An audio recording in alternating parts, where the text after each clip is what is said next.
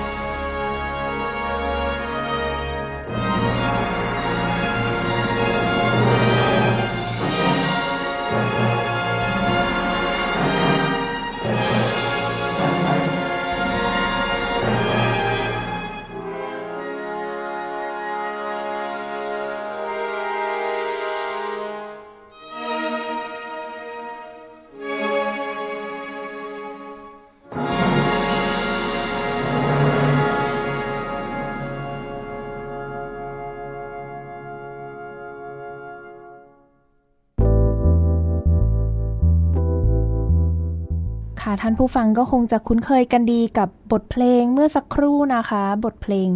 ลาแมจากนักประพันธ์ชาวฝรั่งเศสโคลเตบูซีค่ะ น่าจะได้ยินกันอยู่บ่อยๆเนาะแบบว่าตามโฆษณาหรือว่าใน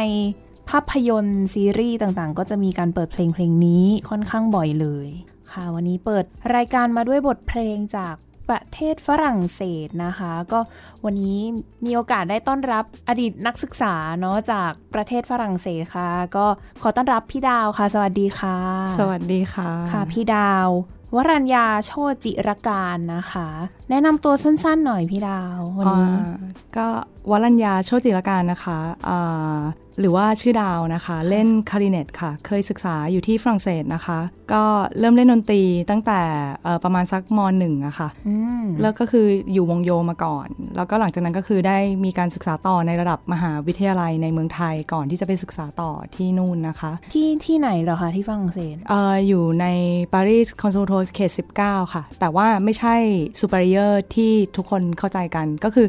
มันจะเหมือนกับว่าเราตอนที่เราไปสอบเนี่ยก็คือมันเหมือนจะเป็นเอนทรานกลางอะค่ะ แล้วก็ในปารีสเนี่ยจริงๆแล้วก็จะแบ่งออกเป็น 20 เขต แล้วก็จะมีคอน s ร์ r ทัวอยู่ในแต่ละเขตอีกเหมือนกันอะมี 20 เขตในแค่ในปารีสอะนะคะ ใช่ค่ะโอ้ก็คือจริงๆ ปารีสเนี่ยเล็กกว่ากรุงเทพประมาณ 3 เท่า ก็แต่คือมีโรงเรียนดนตรี เยอะมากโหค่ะใช่ค่ะเพิ่งทราบเลยนะเหมือนกับยเขารองรับให้อ่า คนฝรั่งเศสที่อาศัยอยู่ในปารีสในในแต่ละเขตอะค่ะ เด็กๆสามารถที่จะเลิกเรียนแล้วสามารถไปเรียน private ดนตรีต่อได้อืมและใน Conservatoire ทุกที่อาจารย์ที่สอนเนี่ย ก็คือจะเป็นแบบระดับอาจารย์ที่จบมาจาก supérieur ใหญ่ทั้งหมดเลย คือตัวเอ่อโรงเรียน Paris Conservatoire หลัก ใช่ค่ะอ่าใช่ แล้วเวลาเราสอบเข้าไปก็เหมือนกับว่า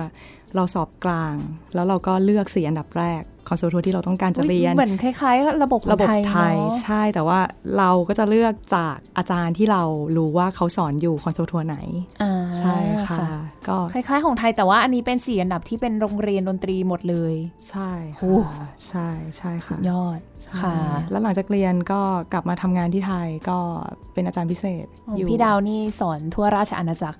นิดหน่อยค่ะยอดงานเยอะมากนิดหน่อยนิดหน่อย อ่าขอให้พี่ดาวช่วยเล่าให้กับท่านผู้ฟังได้ฟังหน่อยว่า ดนตรีคลาสสิกในฝรั่งเศสเนี่ยมันคือนึกออกไหมว่าเวลาที่เราพูดถึงดนตรีคลาสสิกเนี่ย เราจะนึกถึงแต่แบบเยอรมันเนาะออสเตรีย แต่ว่าแบบไม่ค่อยมีคนพูดถึงประเทศฝรั่งเศสเท่าไหร่ใช่มีแหละแต่น้อยกว่าเนาะใช่ใช่ก็เลยอยากให้พี่ดาวมาเล่าให้ฟังเกี่ยวกับดนตรีคลาสสิกในฝรั่งเศสว่าที่จริงแล้วเนี่ยมันมีอะไรมากกว่าที่เรารู้กัน แล้วก็เป็นแบบจุดเริ่มต้นที่สำคัญมากของวงการดนตรีตะวันตกเลยเนาะ ใช่ค่ะ ค่ะ ไปเริ่มกันตรงไหนดี มันน่าจะนานมากเลยอะใช่ อยากจะเล่าไปตั้งแต่แบบยุคกลางเลยอะค่ะ ยุคกลางเลยเหรอยุคกลางจริงๆแล้วอาจจะเริ่มมาตั้งแต่ปีคริสต ศักราชที่ประมาณ 400 หรือ 500 ใช่แต่ว่าเอ่อคนฝรั่งเศสเนี่ยเขามีหลักฐานว่าเขาค้นพบโน้ตเพลงหรือว่า คล้ายๆ กับมีโรงเรียนสอนการประพันธ์เพลงมา ตั้งแต่ประมาณยุคคศ 1200อะค่ะโอ้ซึ่งพบอยู่ห้องใต้ดินโบสถ์ Notre-Dame Notre-Dame ที่ไฟไหม้ไปอะนะใช่ที่ไฟไหม้ไปเมื่อประมาณเมษาปี 2019 ที่ผ่านมา ค่ะ ใช่ค่ะ ก็มีเหมือนกับนักทฤษฎีชาวอังกฤษมั้งคะ ไปอ่าพบหลักฐานพวกเพลงต่างๆ อยู่ในห้องใต้ดินใต้โบสถ์นะคะ ก็คือ composer ที่เขาค้นพบผลงานบทประพันธ์ที่เยอะมากๆเนี่ยก็จะมีอยู่สองท่านค่ะ ชื่อเอ่อเลโอแนงกับเพโรแตงนะคะ หรือว่าเลโอนินหรือเพโรตินที่เราพูดกันในภาษาอังกฤษกันค่ะใช่ค่ะ ก็คือจะเป็นเอ่อนักประพันธ์ชาวฝรั่งเศสที่มีชื่อเสียงมาก ๆ ในยุคกลางนะคะ แล้วเขาถือว่าคนฝรั่งเศสมีความเชื่อว่าสองคนเนี้ยเป็นคนเริ่มต้นที่ทำให้ดนตรีแบบแนวเดียว หรือว่าโมโนโฟนีเนี่ย เกิดกลายเป็นดนตรี 2 แนว แล้วก็ดนตรี3ถึง4แนวถัดมาอืมในยุคกลาง เพราะว่าเราไปพบหลักฐานเหมือนกับอารมณ์เหมือนกับว่าในโบสถ์อะค่ะห้องเรียนดนตรีที่อยู่ใต้ดินในขณะที่โบสถ์สร้างจริง ๆ แล้วโบสถ์เนี้ยใช้เวลาสร้างเกือบ 200 ปีนะคะ และในขณะนั้นเนี่ย โบสถ์เนี่ยก็ทำหน้าที่เป็นโรงเรียนสอนการประพันธ์เพลงไปด้วยอืมแล้วก็ไปพบประมาณว่าเหมือนกับว่า ดนตรีเนี่ยเขาสันนิษฐานว่าในสมัยก่อนนะคะ ก็จะมีการร้องเพลงกันอยู่ในห้องใต้ดินโบสถ์นั้น ซึ่งเราก็จะทราบว่าในโบสถ์เนี่ยเสียงจะก้องมากๆอ่ใช่เขาเลยสันนิษฐานว่าดนตรีที่เกิด 2 แนวหรือว่า 3-4 แนวในในช่วงเอ่อ คศ1200เนี่ยเกิดมาจากการสะท้อนของกำแพงโบสถ์หมายถึงว่าร้องคนเดียวแล้วใช่เสียงสะท้อน ใช่ค่ะ ใช่อ่าคนฝรั่งเศสก็เลยมีความเชื่อว่าจริง ๆ แล้วดนตรีคลาสสิกที่เราเล่นกันอยู่ในปัจจุบันที่เกิดหลาย ๆ แนวนะตอนนี้แล้วแล้วแล้วก็มีความซับซ้อนมากขึ้นเนี่ยเกิดมาจาก composer สองท่านที่เอ่อเป็นชาวฝรั่งเศสเองเนี่ยจุดต้นกำเนิด อันนี้คือจุดต้นกำเนิดใช่เพราะของว่าแท้ใช่เนอะเพราะว่าเขาคือเขามีความเชื่อว่า เลโอนินเป็นคนที่ทำให้เกิด polyphony ขึ้นมาในก็ยุคคือกมีลางสองแนว ใช่ แล้วก็ส่วนเพโรแตงหรือว่าเพโรตินเนี่ยเป็นคนที่ทำให้ polyphony ของเลโอนินเนี่ยกลายเป็น counterpoint ขึ้นมาcounterpoint คือ counterpoint คืออ่าเหมือนกับว่าเป็นแนวประสาน 3-4 แนวที่อาจจะมาในเอ่อในในจังหวะที่มันไม่เท่ากันค่ะแล้วก็เริ่มมีกฎ ต่างๆ มากมายในการประพันธ์ ก็คือจริง ๆ เริ่มมาตั้งแต่ยุคกลางของฝรั่งเศสแล้วโหนานมากกี่โห1,200 ใช่ก็เกือบ800 ปีแปดก่อนร้อยใช่ประมาณอายุโบสถ์เลยค่ะ อายุโบสถ์อ่าค่ะใช่อายุโบสถ์เลย แล้วหลังจากนั้นล่ะคะหลังจากนั้นอ่าอยากอยากจะบอกเลยค่ะว่าจริง ๆ แล้ว การบันทึกโน้ตหรือว่าการทำให้บทเพลงคลาสสิกมีจังหวะอะไรมากขึ้นเนี่ยก็อาจจะเกิดจาก composer เลโอนินด้วยนะคะ เพราะว่าเหมือนกับเขาพบหลักฐานว่าเลโอนินเนี่ยเป็นนักประพันธ์คนแรกที่ใช้รูปแบบการประพันธ์แบบ rhythmic mode ขึ้นมาก็คือมีการให้ค่าความยาวของโน้ต เพราะว่าเพลงในสมัยก่อนเนี่ยจะเป็นแบบเพลงยาวมาก ๆ โน้ตที่เรารู้จักกันอาจจะเป็นเหมือนแบบโน้ต 16 จังหวะ หรือโน้ต 8 จังหวะหมายถึงที่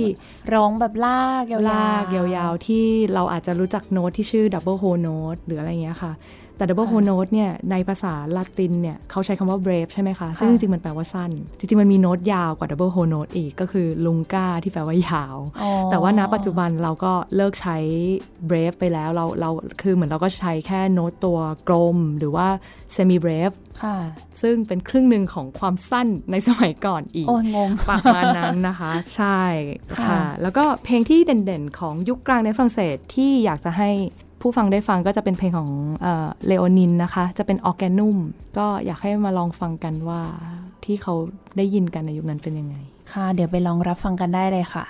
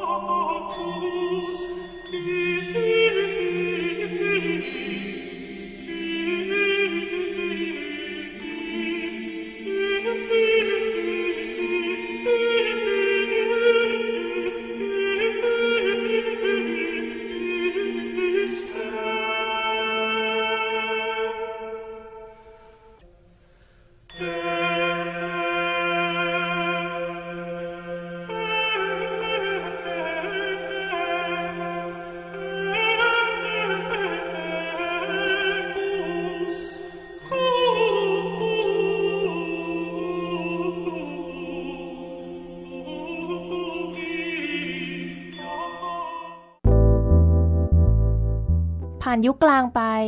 หลังจากนั้นก็เป็นยุค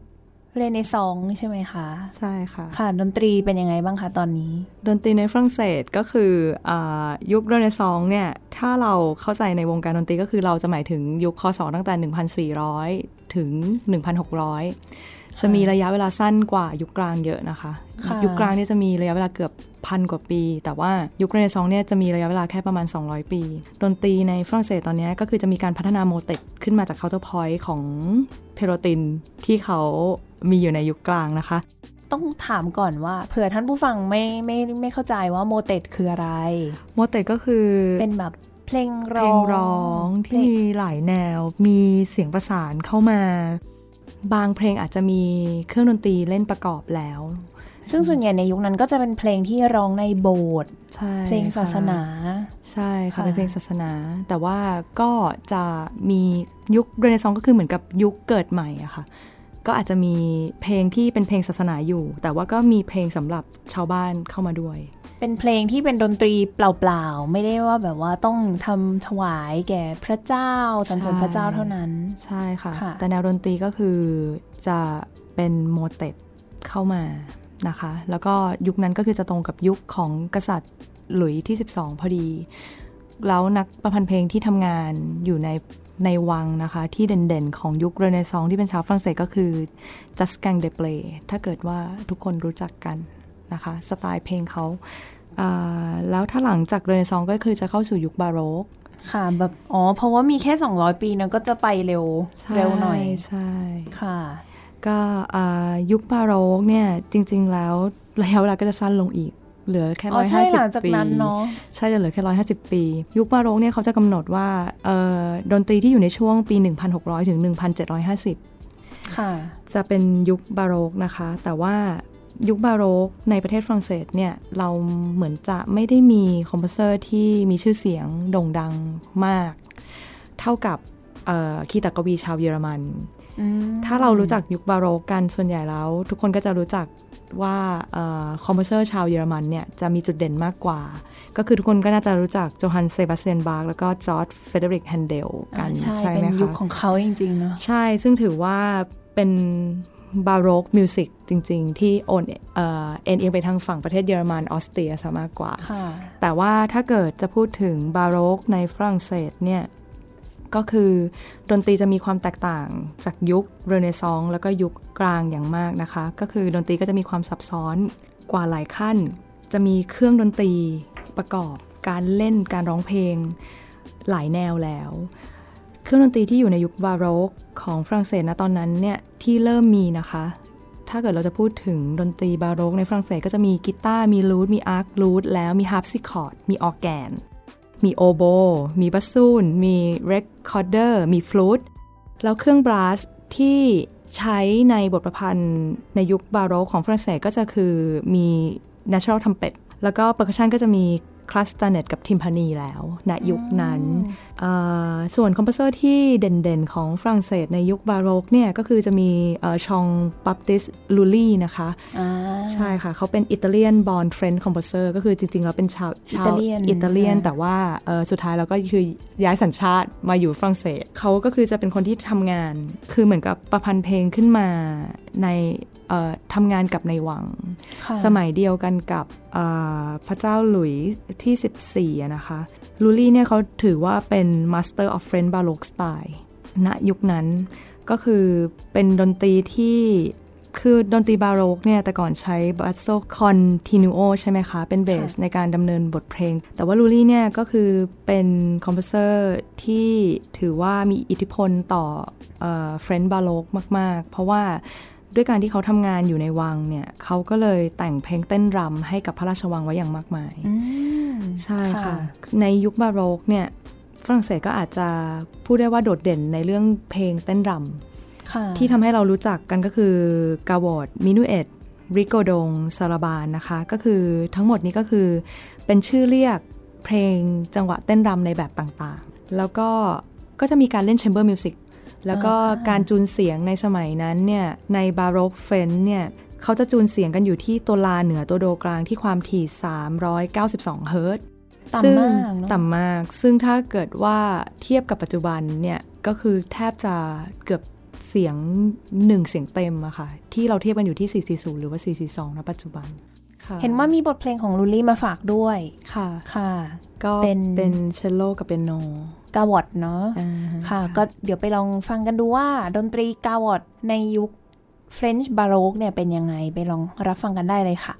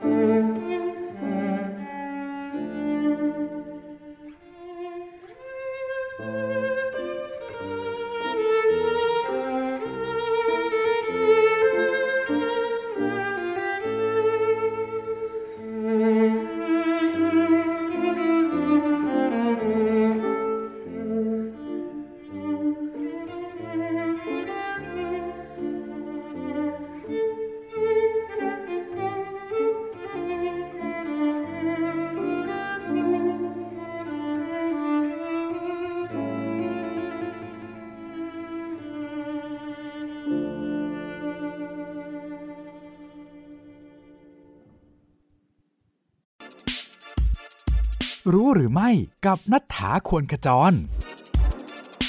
รู้หรือไม่ เพลงคลาสสิกเพลงแรกที่ได้โคจรสู่นอกอวกาศคือเพลงอะไร ยูริกาการิน ชาวรัสเซียผู้สร้างประวัติศาสตร์ด้วยการเป็นนักบินอวกาศคนแรกที่ได้สัมผัสชั้นบรรยากาศของโลก เขาเดินทางออกจากโลกด้วยยานอวกาศวอสต็อกหนึ่งโดยทำการโคจรรอบโลกประมาณ 1 ชั่วโมง 29 นาที ก่อนจะลงจอดอย่างปลอดภัย โดยในระหว่างที่เขากำลังทำการเดินทางกลับโลกนั้นยูริได้ทำการร้องเพลง The Motherland Hears The Motherland Knows ซึ่งประพันธ์ทำนองโดยดิบิทรีชอสตาโกวิชนักประพันธ์ร่วมชาติ ผ่านทางวิทยุทำให้บทเพลงนี้กลายเป็นบทเพลงแรกที่ได้โคจรสู่นอกอวกาศ Gen Z and Classical Music ไปต่อกันที่ยุคคลาสสิกเลยแล้วกันเนาะยุคคลาสสิกดนตรีในยุคคลาสสิกก็จะมีระยะเวลาลดลงมาอีกเหลือ 75 ปี ก็คือในปี 1750ถึง1825 นะคะ ที่เรากำหนดไว้ว่าเป็นยุคคลาสสิกโดยประมาณ ใช่ค่ะในยุคคลาสสิกในฝรั่งเศสเนี่ยจริง ๆ แล้วก็ยังไม่ได้มี composer ที่เด่นๆ ออกมาเหมือนกัน เพราะว่ามันเกิดการปฏิวัติฝรั่งเศสด้วยในช่วงยุคในช่วงยุคต้นคลาสสิกนะคะ เพราะว่าการปฏิวัติฝรั่งเศสเนี่ยเกิดปี 1789 ถึง 1799 ต่อให้เกิดการปฏิวัติแม้แต่ 2 ปีเนี่ยในช่วงนั้นแต่ว่าก็มีผลระยะยาวไปอีกหลายปี นักดนตรีหรือว่าคอมโพเซอร์ผู้ประพันธ์เพลงที่อยู่ในยุคนั้นน่ะนะคะ คนที่เราอาจจะบอกได้ว่าเขามีจุดเด่นก็คือมิเชลริชาร์ดเดลาลองนะคะ จริงๆแล้วเขาอะอยู่ในยุคบาโรกแต่ว่าด้วยการประพันธ์เพลงที่มันร่วมสมัยในสมัยนั้นนะคะ เหมือนกับเขาเอาเพลงของลูลี่อะค่ะ มาทำใหม่ แล้วเขาก็มีชีวิตอยู่ในช่วงบาโรก คาบมาคลาสสิกด้วย แต่บทเพลงเขาเหมือนกับร่วมสมัยแล้ว เขาก็เลยเหมือนกับคนฝรั่งเศสก็เลยให้บทเพลงเขาเนี่ยกลายมาเป็นบทเพลงเหมือนกับอยู่ในยุคคลาสสิกของฝรั่งเศสแทนอ๋อใช่ค่ะอาจจะคล้ายๆเบโธเฟนที่คาบเกี่ยวยุคคลาสสิกกับยุคโรแมนติก ใช่ใช่ค่ะ แต่ว่าเดลาลองเนี่ยก็เหมือนกับว่าเป็นคนเอา motet ที่ลูลี่ทำไว้ในในแบบยุคบาโรกเนี่ยมาแต่งให้มันกลายเป็นวงใหญ่มากขึ้น ผลงานที่เด่นๆของเขาก็คือเป็น French grand motet เป็นเป็น motet สำหรับ Double Choir นะคะ ก็คือเป็นสำหรับวงคอรัสสองวงใหญ่ ๆ เลย ใช่ที่ที่เหมือนกับตอนนั้นเขาก็ทำขึ้นมาเพื่องานในพระราชวังด้วย ในในในสมัยหลุยส์กษัตริย์หลุยที่ 14นะคะ แล้วก็จุดเด่นๆของยุค คลาสสิกในฝรั่งเศสสไตล์ดนตรีก็ยังเป็นเหมือนประเทศอื่น ๆ ทั่วไป ก็คือยังมีรูปแบบการประพันธ์ที่ถูกกาหนดโดยกฎเกณฑ์แล้วก็มีรูปแบบที่เข้มงวดอยู่ แล้วก็ยังมีความแต่แต่ว่ายังมีความซับซ้อนมากกว่ายุคบาโรกเหมือนกัน และก็นอกจากเกิดการปฏิวัติฝรั่งเศสแล้วในยุคคลาสสิกในฝรั่งเศสตอนนั้นเนี่ยมีการเริ่มสร้างโรงเรียนดนตรีขึ้นมา ใช่ค่ะ โรงเรียนดนตรีที่เรารู้จักกันเลย เกิดตั้งแต่ปี 1795 ซึ่งอยู่ในยุคกลางๆของยุคคลาสสิกเลยนะคะ จริงๆแล้วถ้าเราจะพูดว่าวงการดนตรีในฝรั่งเศสถ้าเริ่มตั้งแต่ช่วงนั้นเนี่ยมันจะมีอยู่สองทางอะคะ่ะ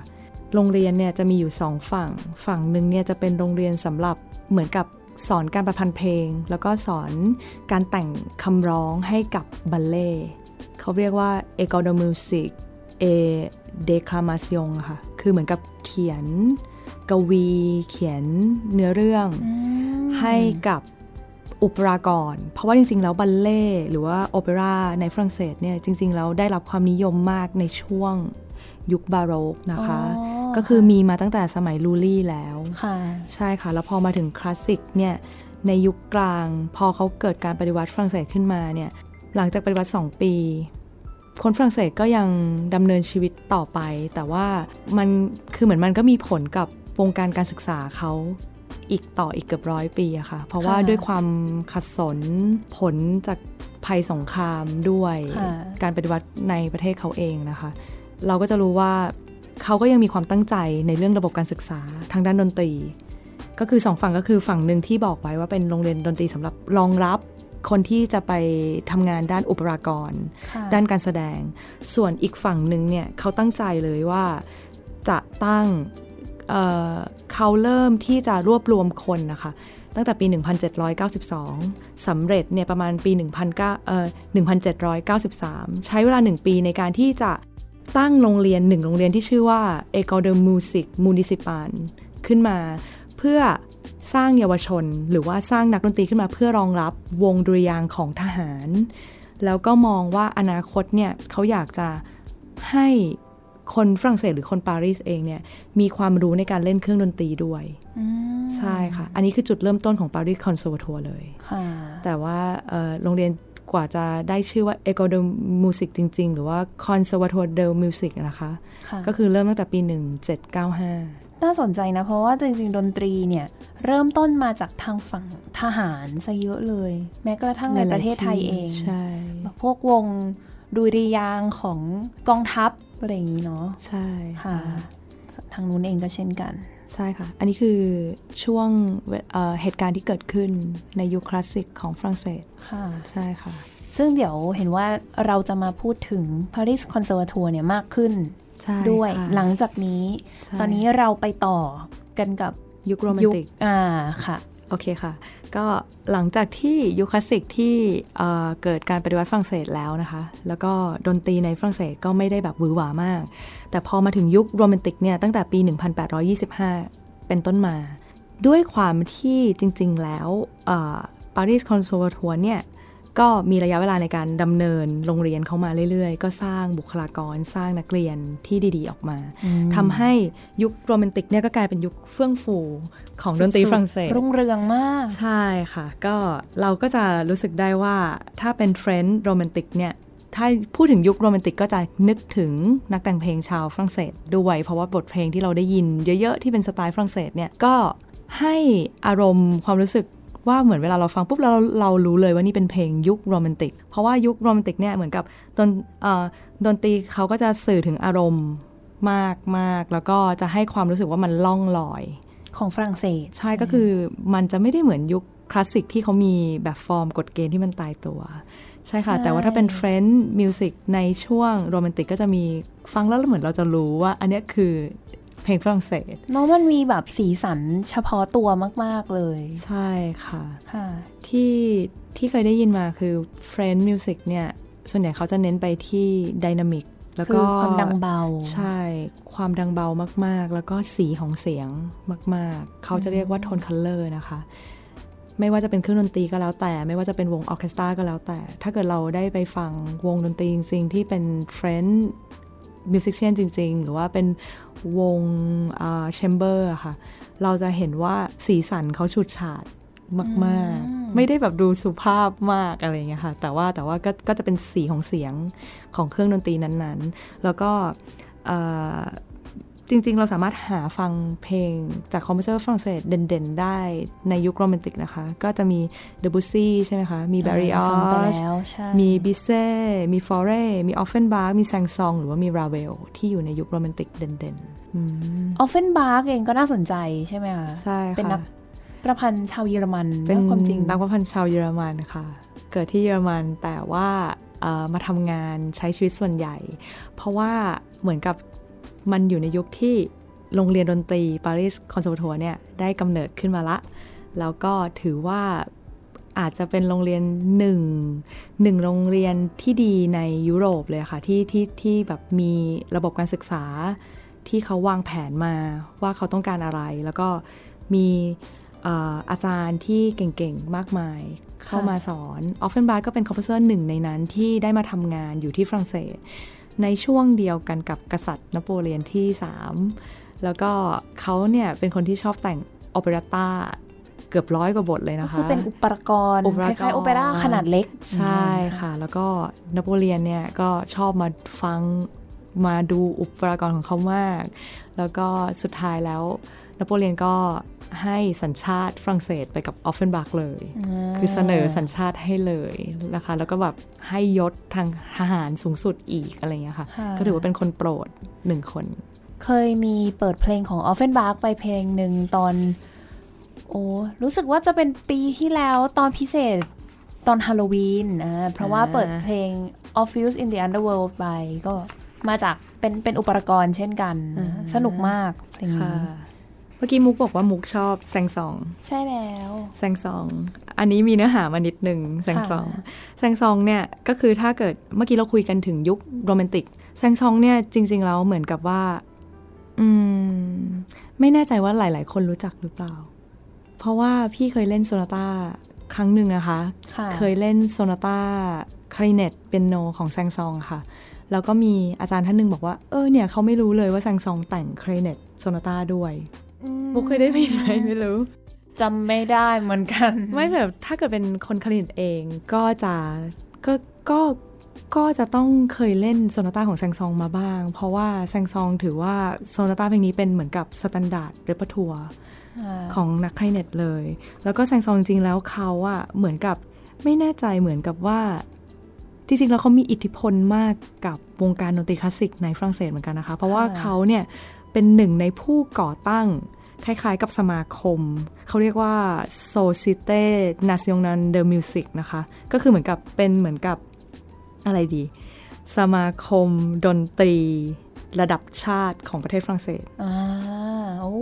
คือกำลังจะบอกว่าที่ประเทศฝรั่งเศสเนี่ยเขามีการแต่งตั้งองค์กรหลายองค์กร เพื่อดูแลภาระในแต่ละอย่างมากๆอะค่ะ ก็อย่างองค์กรนี้เนี่ยเขาต้องการแต่งตั้งขึ้นมา จุดมุ่งหมายก็คือ โปรโมทโรงเรียนดนตรีสไตล์ฝรั่งเศสเลยอืมก็คือเป็นองค์กรที่จัดตั้งขึ้นมาเพื่อดูแลงานดนตรีในระบบการศึกษาแบบฝรั่งเศสอะค่ะ เป็นหนึ่งในผู้ก่อตั้ง ซึ่งคนก่อตั้งเออองค์กรเนี้ยจริง ๆ แล้วก็มีแซงซอง มีกาเบรียล ฟอเรอืมมีเออเออร์เนสต์ โชซงมีโคลดบูเอ่อมีโคลดเดอบุสซีนะคะ มีเซซาร์ ฟรองก์ มีมอริซ ราเวล แล้วก็มี โอลิเวียมาซิองแล้วก็คนอื่นๆอีกมากมายนะคะ แต่ว่าอันนี้คือออคนก็คือเด่เป็นนๆ ในยุคคนโรแมนติกนะ ใช่ คือที่พูดชื่อมาที่เราเนี่ยรู้จัมุกกกันรู้จักกับเกินครึ่ง แล้วก็ใช่ก็คือเป็นใช่ค่ะเออเจ๋งอะแบบเป็นการรวมตัวกันของเป็นการรวมตัวของเซเลบค่ะใช่เซเลบด้านเซเลดบนตรีแล้วก็สร้าสร้างเนี่ยสมาคมนี้ขึ้นมา เอ้ย เราต้องทำบ้างเลยอันนี้คือเขาเกิดกัน อันนี้คือเขามากันตั้งแต่ปี 1870 โอ้โหนานก็คือมากเกือบ 100 150 150ปีปีได้ก่อน 150 ปีก่อนเขามีองค์กรแล้ว ถึงยุคของเราหรือยัง ใช่ใช่หูยมอริสลาเวลนี่มุกก็ชอบมากมากๆเช่นกันใช่ก็ค่ะเป็นอีกนักประพันธ์ใช่ค่ะชาวฝรั่งเศสที่มีชื่อเสียงเนาะใช่มากๆค่ะเลยค่ะมีอิทธิพลต่อวงการดนตรีคลาสสิกค่อนข้างมากใช่ค่ะแล้วจริง ๆ นักประพันธ์ที่พี่ดาวพูดชื่อถึงส่วนใหญ่เนี่ยก็คาบเกี่ยวมาถึงยุคศตวรรษที่ 20 ด้วย ใช่ไหมคะนักประพันธ์ที่เราได้ยินชื่อกันจริง ๆ ก็คือ หลาย ๆ คนก็คือจบมาจาก Paris Conservatoire แล้วก็สุดท้ายพอเรียนจบออกมา ก็กลับไปเป็นอาจารย์สอนข้างใน ถ้าเกิดเปรียบกันแล้วเนี่ย Paris Conservatoire เนี่ยเขาจริง ๆ แล้วแอบแบบชื่นชอบนิด ๆ เพราะว่ารู้สึกว่าเขามีการระวางระบบการศึกษามามาแบบตั้งแต่เกือบ 200 ปีก่อน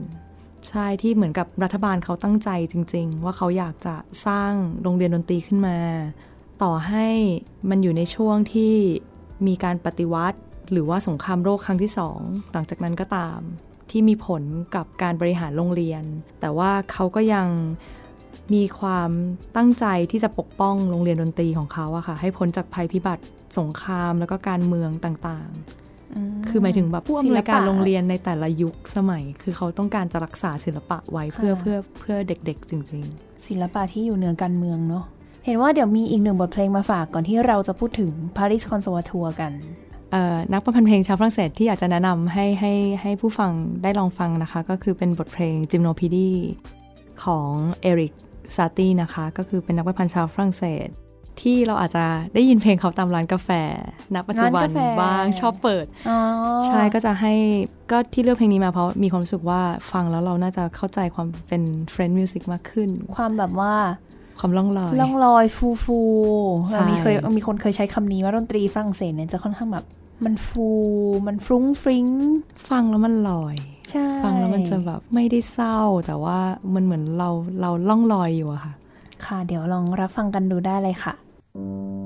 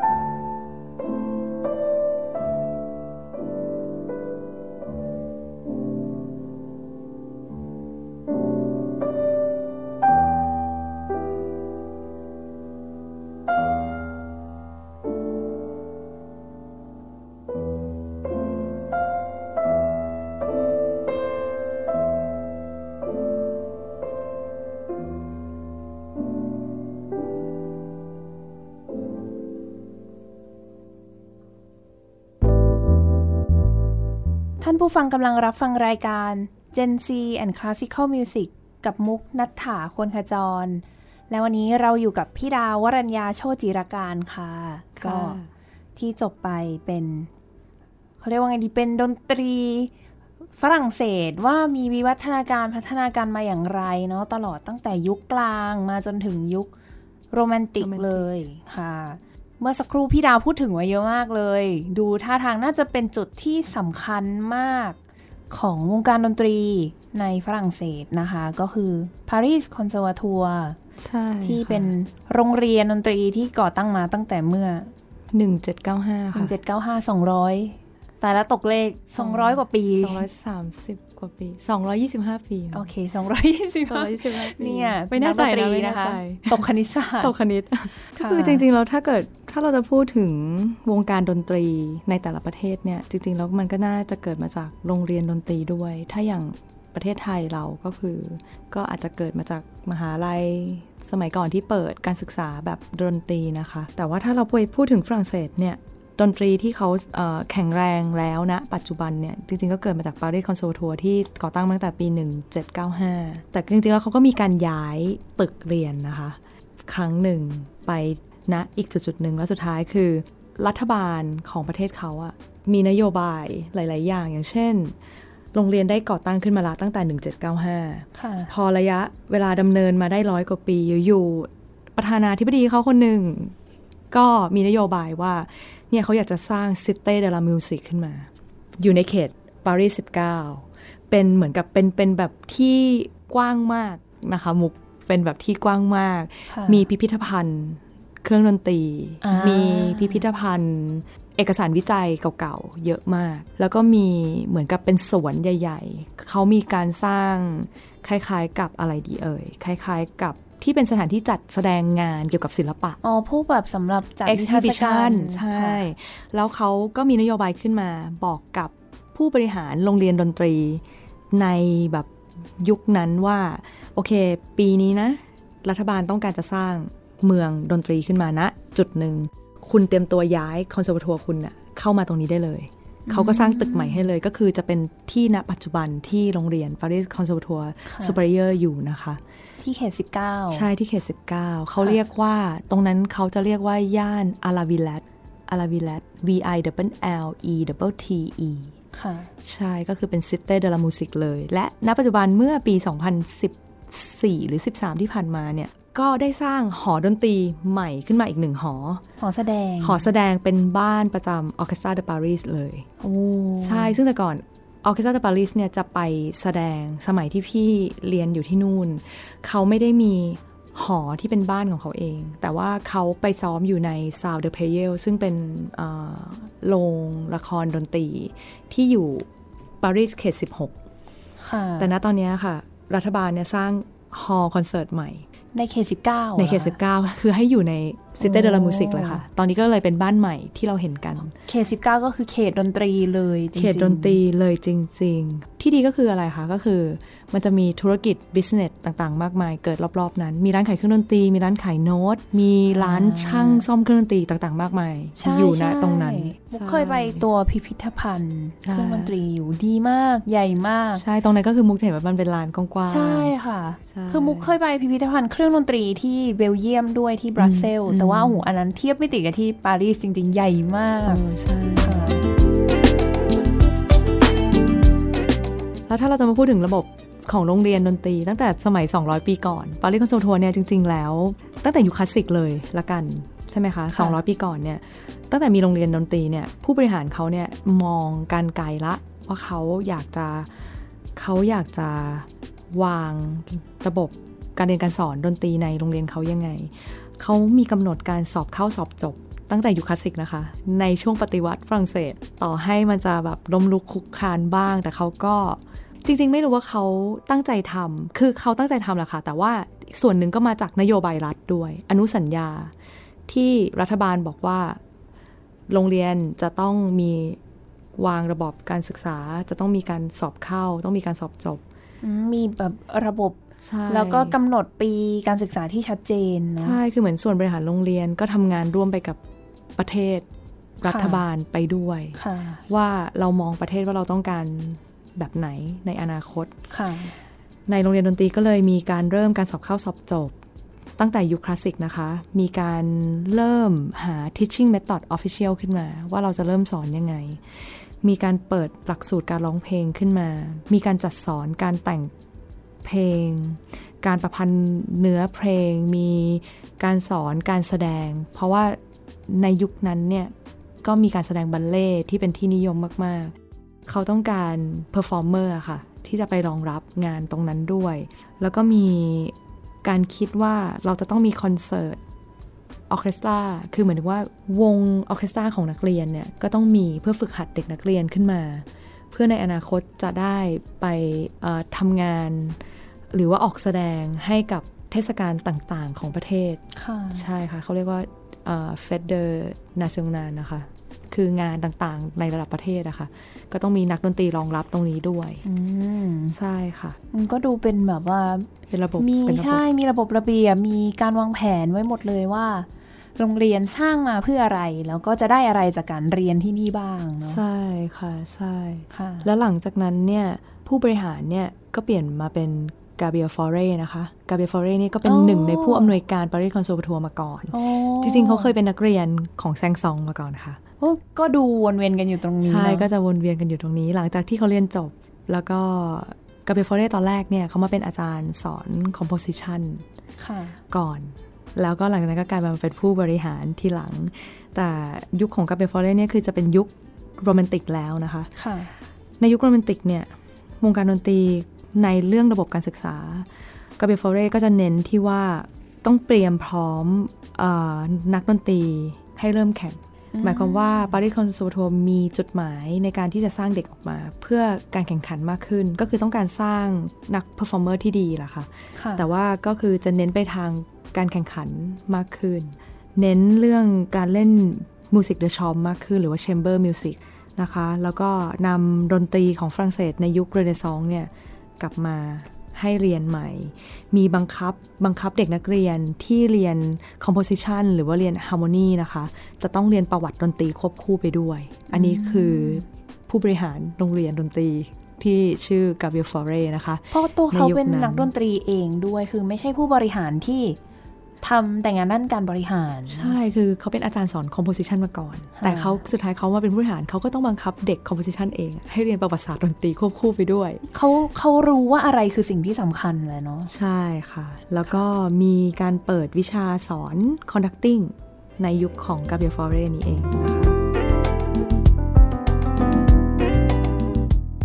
แล้วหลังจากนั้นผู้บริหารของโรงเรียนเนี่ยก็เปลี่ยน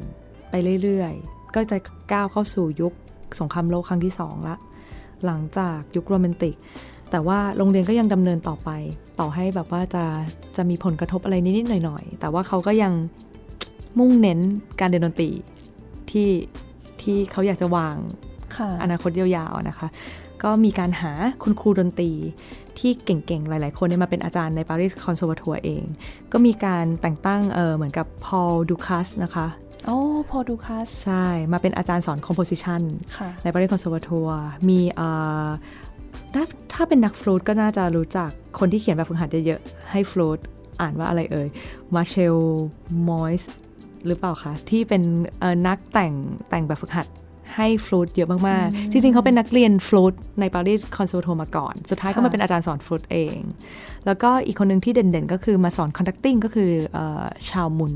อ่า Charles Munch ใช่ค่ะ โอ้ที่พูดชื่อมาจริง ๆ นะ ท่านผู้ฟังคะมีชื่อเสียงทางนั้นเลย ก็คือเป็นคนที่อยู่ในวงการดนตรีคลาสสิกโลกค่ะทั้งหมดเลยอะค่ะค่ะ ใช่ ส่วนใหญ่ก็จะมาจากที่นี่โอ้กัน มีแต่ใช่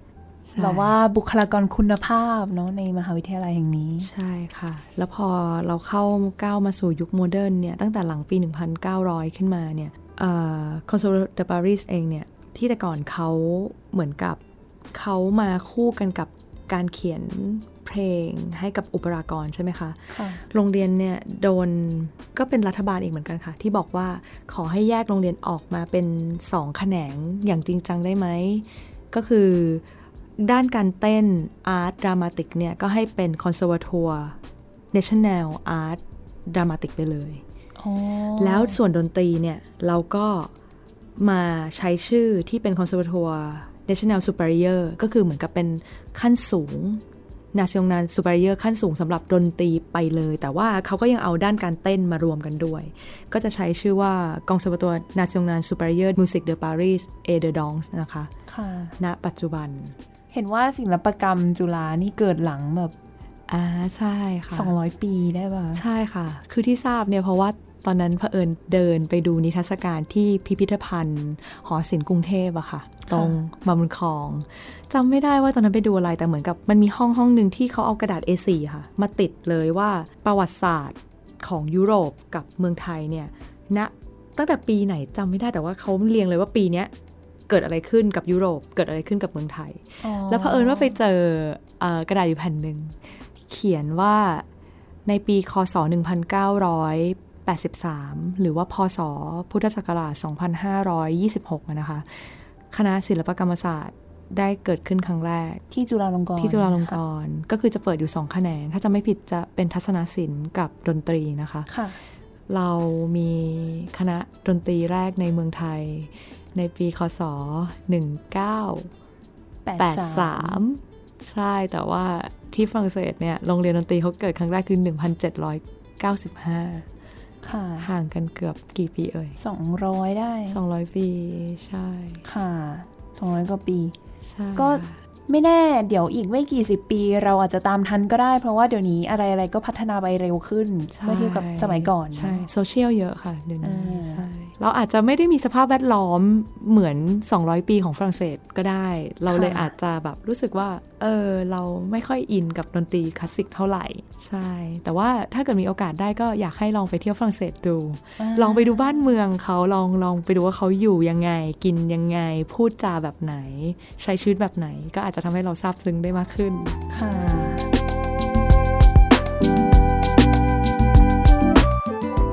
แล้วตอนนี้วงการดนตรีในฝรั่งเศสเป็นยังไงบ้างคะอ่า ถ้าในปัจจุบันเลย ในปัจจุบันเลยวงการดนตรีในฝรั่งเศสจริง ๆ แล้ว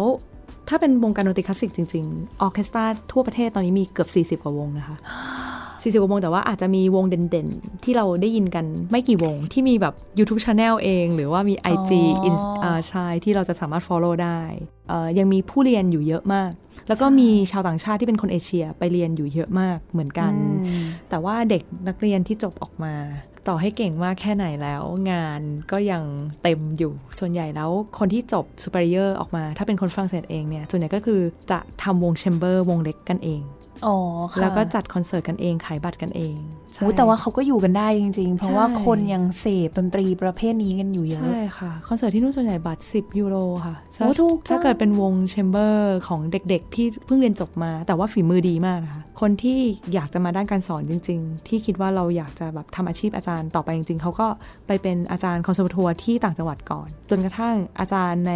ปารีส เริ่มเกษียณหรืออะไรก็แล้วแต่เนี่ยเขาก็จะเปิด audition และเด็กๆคนนี้ก็ถึงจะเข้ามาทำงานในปารีสต่อ ส่วนถ้าเกิดพูดถึงสังคม ถ้าเป็นคนฝรั่งเศสเองโดยปัจจุบันไม่ค่อย คือเหมือนเขาก็ไม่ได้แบบมีนักประพันธ์เพลงเด่นๆ ในยุคศตวรรษที่ 20 ที่เป็นชาวฝรั่งเศสอะค่ะดนตรีก็คือจะเหมือน popular ทั่วไปก็คือ คนส่วนใหญ่ก็คือจะไปคาเฟ่ไปบาร์แจ๊สดนตรีฮิปฮอปอันนี้คือดนตรีโมเดิร์นในในในประเทศฝรั่งเศสณปัจจุบัน แต่ว่าถ้าเป็นดนตรีคลาสสิกก็คือก็ยังมีอยู่แต่ว่าเขาก็ยังฟังบทเพลงในยุคคลาสสิกบทเพลงโรแมนติกอยู่ ถ้าเราดูตามคอนเสิร์ตหรือว่าโปรแกรมเพลงที่วงต่างๆ เลือกมาเล่นนะคะ วงในฝรั่งเศสก็ไม่ได้เล่นเพลง contemp มากมาย เป็นเรื่องราวของวงการดนตรีในฝรั่งเศสนะคะ ตั้งแต่ยุคสมัยนู้นเลยสมัยยุคกลางมาจนถึงปัจจุบันที่ มีความน่าสนใจมาก ๆ เลย แล้วก็อยากให้ท่านผู้ฟังเนี่ยได้มีโอกาสรับฟังบทเพลงจากประเทศฝรั่งเศสบ้าง ก็ต้องขอบคุณพี่ดาวนะคะ ที่วันนี้มาแบ่งปันข้อมูลความรู้ดีๆ ให้กับขอบคุณทุกๆค่ะท่านขอบคุณอีกหนึ่งค่ะบทเพลงส่งท้ายกันวันนี้เป็นบทเพลงอะไรดี อ่า พอดีว่าเปิดมาแล้วเจอพอดีแล้วรู้สึกว่าเออเพราะดีชอบก็เลยอยากให้คนได้ลองฟังดูนะคะ เป็นเอ่อ Symphonie Fantastique นะคะ Fantastique ของใช่เอ่อ Berlioz นะคะค่ะเล่นโดย Orchestre de Paris เออพอดีว่าช่วงนั้นเขาเอาออกมาฉายตอนประมาณสักเดือนกุมภาพันธ์ปี 2020 ก็คือปีนี้ที่ผ่านมาค่ะครบรอบ 80 ปีของ conductor คนหนึ่งที่ทำงานกับ Orchestre de Paris มานานพอสมควรก็คือคริสโตฟเอชเชนบาร์กนะคะค่ะครบรอบ 80 ปีของเขาพอดีก็เลยเอาบทเพลงของ Barry o s มาให้พวกเราได้ฟังกัน ค่ะท่านผู้ฟังคะสำหรับวันนี้เวลาก็หมดลงแล้ว ดิฉันมุกนัทถาคนขจร และวรัญญาโชติจิรการพี่ดาวค่ะ ค่ะเราสองคนขอลาไปก่อน สวัสดีค่ะ สวัสดีค่ะ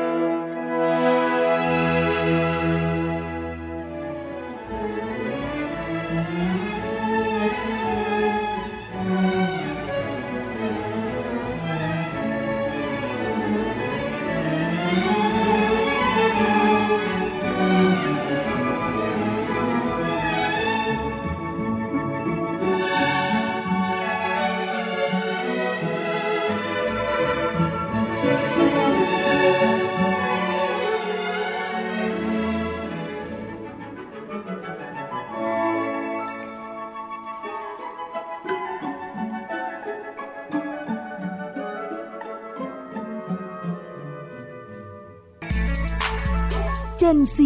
and Classical Music